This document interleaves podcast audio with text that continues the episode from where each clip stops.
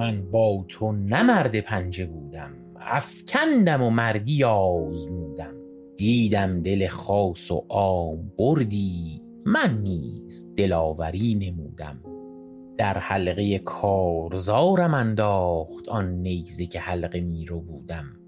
انگشت نمای خلق بودم، بنگشت به هیچ بر نسودم. عیب دگران نگویم این بار، کاندر حق خویشتن شنودم. گفتم که برآرم از تو فریاد، فریاد که نشنوی چه سودم. از چشم عنایتم مینداز، کاول به تو چشم برگشودم. گر سر برود فدای پایت، مرگ آمدنیست دیر و زودم. امروز چنانم از محبت، کآتش به فلک رسید و دودم.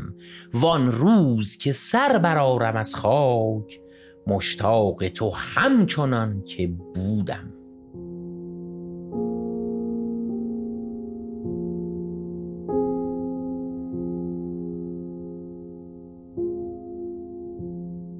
سلام، من حامد هستم و شعری رو که الان شنیدید غزلی بود از طیبات سعدی که بیتهایی از اون رو توی قسمت هفتم پادکست بوطیقا خونده بودم که الان کلش رو اینجا خوندم.